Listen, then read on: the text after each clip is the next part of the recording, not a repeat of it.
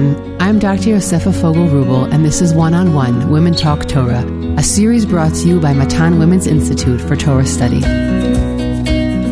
Welcome back to Matan's One on One podcast.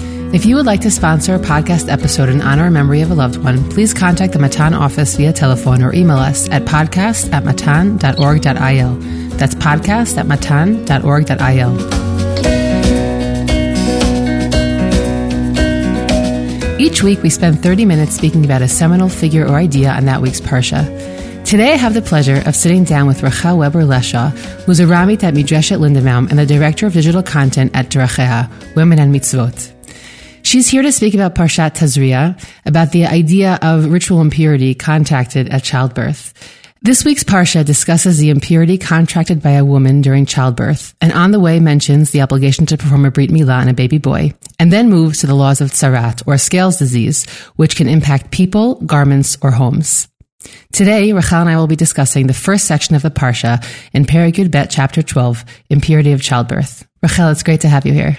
Thank you so much, Yosefa. It's a pleasure to sit down with you um, and talk about really the very first thing in this week's Parsha, which discusses the process that a woman undergoes after she's had a baby, specifically that she becomes ritually impure for a different amount of time, depending on whether she's had a baby boy or a baby girl.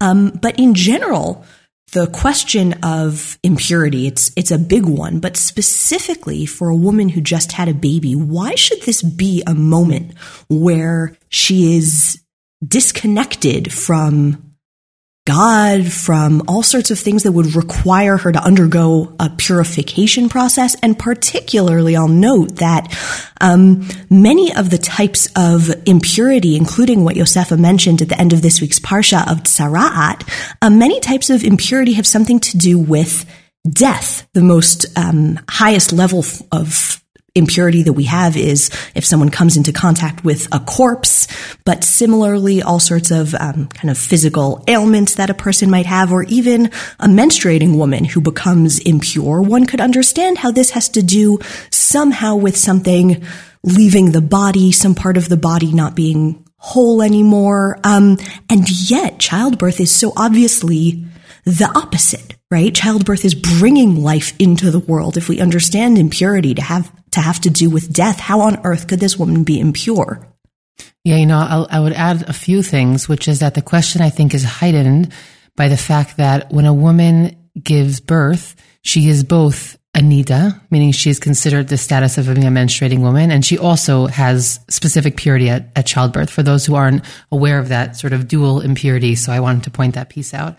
I also want to remind our listeners of an idea that we spoke about in last week's podcast with uh, with Yael Leibowitz of this idea of ritual impurity versus moral impurity. Uh, childbirth, along with nida and with zava uh, and with certain elements of kashrut, uh, are all items or moments in one's life where you contact impurity simply by by virtue of being human, meaning you enter into that circumstance. It has spiritual ramifications um, you're sort of touching upon this idea that it almost feels like a punishment of distance, right? Because she can't go to the mikdash, she can't go to the temple area because she is impure, and so she's being she's being pushed away. Um, but I also want to remind us that the flip side is this moral impurity. Moral impurity is sort of what we see later on in the book of, of Vayikra, more in Vayikra Yudchet, the 18th chapter, of inappropriate sexual relations and other aspects as well. And those impurities are also much more difficult to eradicate from the body. These have sort of a very, the, the ritual impurities we're speaking about now have a much clearer process of how they are contacted and and how and and how they're able to remove them from your from your body whereas moral impurity is a much more complex process and it it defiles people and it defiles land and the way to the way to remove that isn't always so clear. Exactly. So this woman, nobody is saying she's done anything wrong. Of course, she hasn't done anything wrong. And so the question is, what's the theological underpinning to saying that she has any type of impurity on her for just having given birth to a baby? So in a minute, I want to suggest an answer.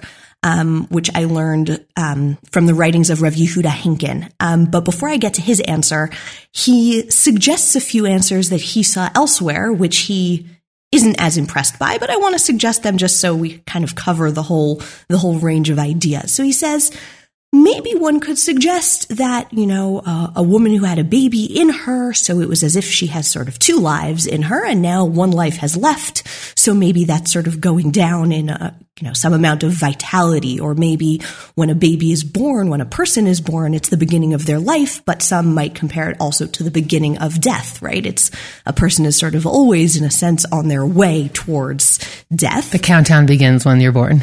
Yes, uh, I, I had never thought of that, to be honest, before I read this idea. It is quite striking to think of our mortality that way. And the other answer that he suggests is that in a way, a pregnant woman has some kind of partnership with God in creating this baby. And when the baby's born, that partnership ceases. And so maybe the impurity has something to do with a decrease in the level of partnership between this woman and God. In a moment, we'll we'll hear a different answer that takes a very different perspective, but these are some of the ways of looking at um, where this impurity stems from. You know, it's also interesting because you said before, well, clearly this this isn't a punishment, but Chazal do highlight a certain aspect of that, which I'm going to bring up, even though you know I'm going to bring it up.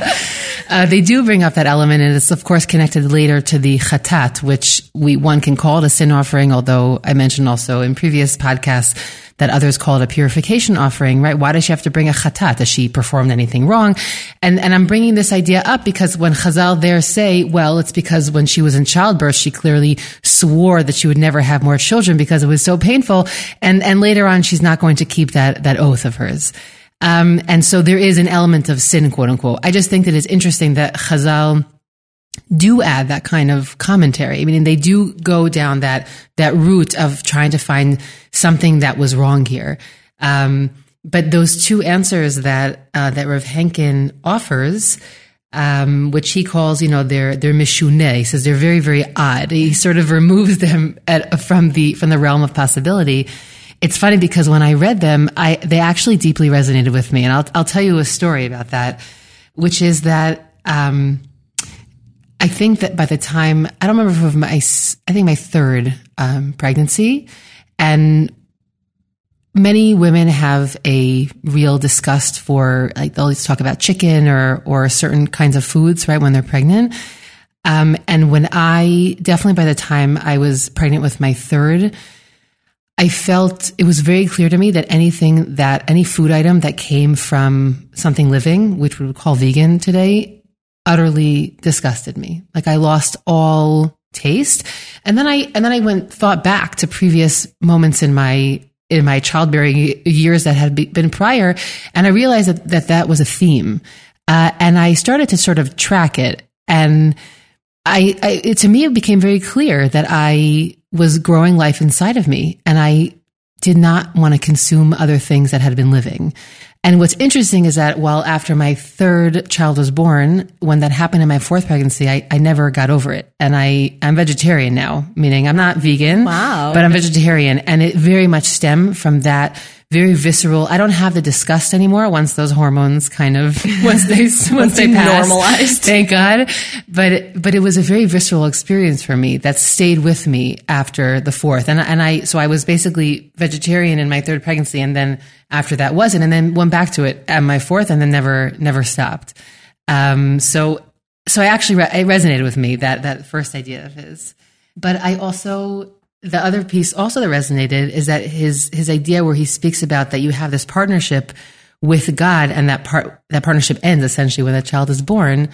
And another personal story is, and I'm I'm sharing them because I can imagine I'm not the only one. Meaning not because I think this story is particularly significant, but it, maybe it's it's helpful for others. Which is that I'm not an anxious person. It's not my it's not my go to. I have plenty other negative methods to cope in the world, but but anxiety is not one of them.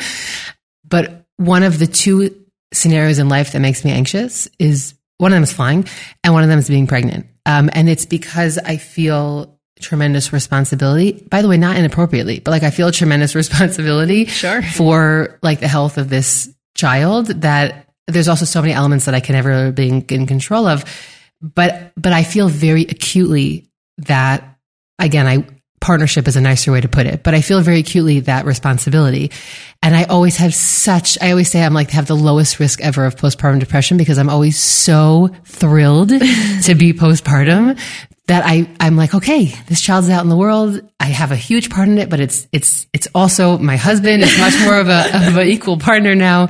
Not really, right? But much more of an equal partner. And, and for me, I really resonate with that concept of, of the partnership. It's also God. finally not 24 seven. Even, even if you are feeding a baby yeah. from your body, you still can take a break and not have the baby literally in you. And yeah. I very much felt that, right? That there is some, some kind of separation after a child exits from your body that really does change totally change the way you feel but let me see if i can convince you yeah well let's move on to his his idea. I just wanted to say that his his ideas that he sort of rejects that also i'm not so sure that they're very familiar to everyone listening in the audience that i think that they they also have their place. Um, but let's yeah what's the answer that he actually thinks so, is the convincing one? so all of the answers that we just discussed stem from an assumption that there is a direct parallel between impurity and death.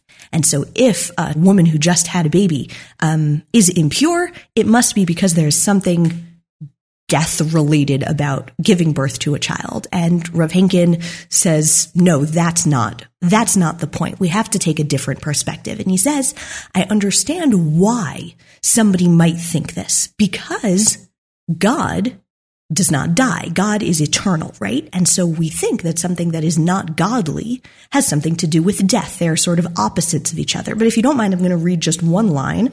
Um, this this idea is in um, Responsa B'nai Banim, Part Four, essays, the twenty second essay at the end of the at the end of the book. And he writes, "Lidati kol mirishita." In my opinion, the whole question hasn't been presented properly. Hakadosh Baruch Hu eno met, aval hu gam lo nolad. God does not die, but he also was not born. Lo hamavet levada omedet benigud l'ra'ayon habore hakayam la'ad, ela hishtalshalut hadorot kula, leda umita ka'achat, omedet bestira l'nitzchiuto yitbarach it is not just death that stands in contrast to God's eternal existence, but also the development of generations. Both birth and death stand in contrast to God's eternal being. His suggestion here is that there are a few different types of things that a, a human being can experience that make them um, distant from God or need to take a step back from God. And death is the most obvious one. Death is a moment of crisis. Death is a moment where people often instinctively feel distant from God, but God also puts rules into the world that say, you are going to take a step back from my temple, from my presence at certain moments throughout the human experience. But it's not just things having to do with death. It would also be birth because birth in its essence is something that God cannot do because God never needs birth. God never needs regeneration. God never needs something new because he is so eternal. And therefore, as opposed to the perspective that says a pregnant woman is in partnership with God and then the partnership ends, Rav Henkin is suggesting that childbirth is actually ungodly in the sense that it is something that God could never do. And when a woman gives birth, she's undergoing such a human, such a physical scenario, such an undertaking, um, that she needs to be separated and then undergo a process of purification to allow her to come back and reconnect to the eternal. Yeah, I Yosefa doesn't like this. She's making no, faces. No, I, I'll tell you. I'll tell you a few reasons. First of all, I think that if let's let's take a more academic perspective that if I go and think of the other kinds of impurities that exist in, in the book of Vayikra, so I have to go and think, are all of those experiences that make someone impure, or all of them related to an intense experience of physicality that we would say removes somebody from the divine realm, right? That's essentially what he's saying. Yeah. So some of those, some of the examples really, they do fit well. Um, and and it's you know I have to think about it more. Maybe they really they all they all fit very well with that example. I guess it still is hard for me because it presents childbirth, with I, which I agree is an intensely physical experience. But there are also many who strive and or experience it as something much greater than that. Meaning, dafka for them, it's this moment of incredible divinity. Um, so, you know, some experience it as almost like a Yom Hadin. It's almost like a Rosh Hashanah of sorts because it's both a, you're aware of the fine balance between life and death, but there also is a birth that's happening. Um, I don't, I don't not like it. I just think that I'm, I, I want to be so careful about the, about the vibe or the, the atmosphere that we sort of imbue childbirth with. But if he's saying that all of these experiences, essentially, whether it's being a nida or a zav or some sort of, you know, some sort of skin ailment, these are, or, or coming in contact, of, of course, with a corpse, that all these are experiences that define us as utterly human. And then in that sense, it just removes us to a certain degree from God. But I guess it kind of, to me, goes against, I would say, a more Hasidic or even Kabbalistic perspective of I'm going to bring God into all those moments. So I don't not like it. I just think that there's, there's elements of it that, um, that I don't, I don't like that it causes me to feel distant from God. I hear that. What I like is that it allows, I think, for a variety of human experiences because even somebody who does experience birth as a spiritual moment, I think we still would not want that to take place literally in the Beit HaMikdash, let's say. It's still going to be something that, that requires uh, a recovery period, right? Even a woman who has a positive experience needs some time, needs some space to sort of process what has gone on. And I kind of appreciate this perspective as saying sometimes we need space from ritual and then we may come back to ritual.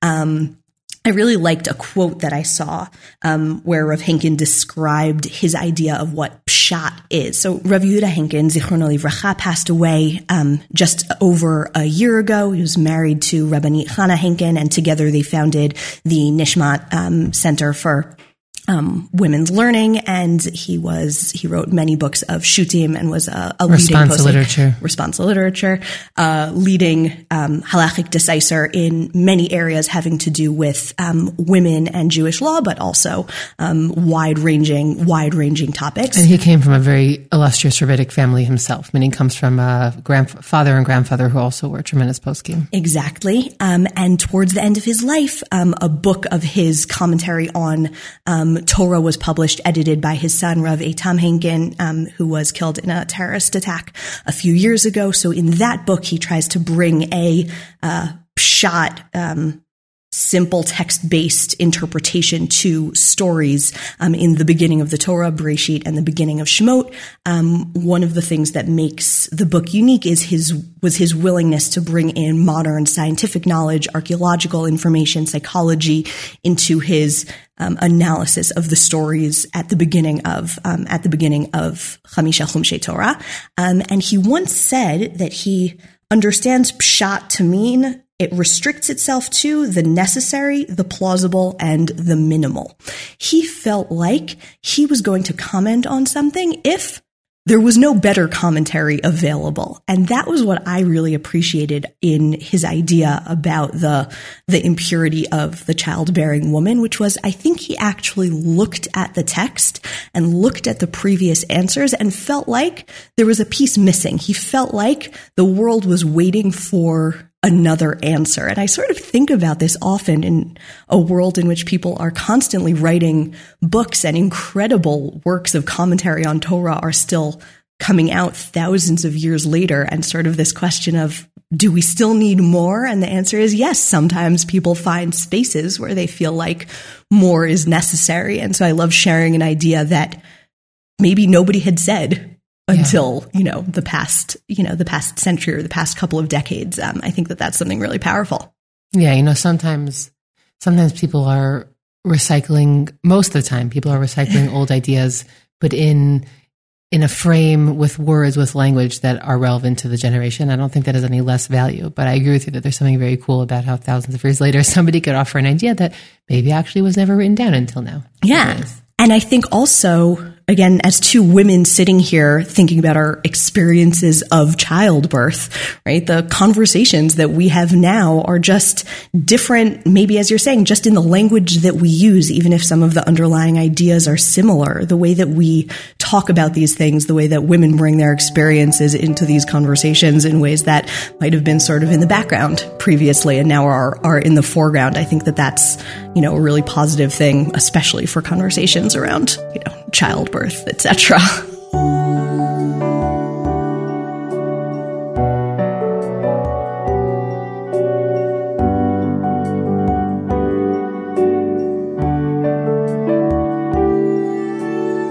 If you don't mind, I want to add in one of my favorite anecdotes, um, just to get back to this question of the godliness of childbirth or the physicality of it. So, my first son was born in New York before we moved to Israel. Um, and when I was pregnant, my husband and I took a childbirth class. And because of timing, we did a one on one class with a woman who was a childbirth educator. And we went to her home for like a intense like what to expect when you're having a baby course. And before you sign up for the course you fill in some kind of form explaining your background and all sorts of things. So i we come to her house um, and she's clearly Irish Catholic, literally speaks with an Irish accent, crucifixes in her home. We're like, okay. And she was so excited to be talking to an Orthodox couple. She's like, I did research on Jewish birth practices. Do you have a list of the Psalms that you're planning to recite while you're in labor? And I was like, I was hoping that someone was going to put a needle in my back to make the pain go away. I, was, I, am here for the like, how do you know when to go to the hospital? I'm like, how do you know if you need a C-section? Not like the religious preparation. But she was such a religious person herself that it was obvious to her that somebody from a different religion would would connect, would bring spirituality into that moment in their way. And to be honest, I found it inspiring.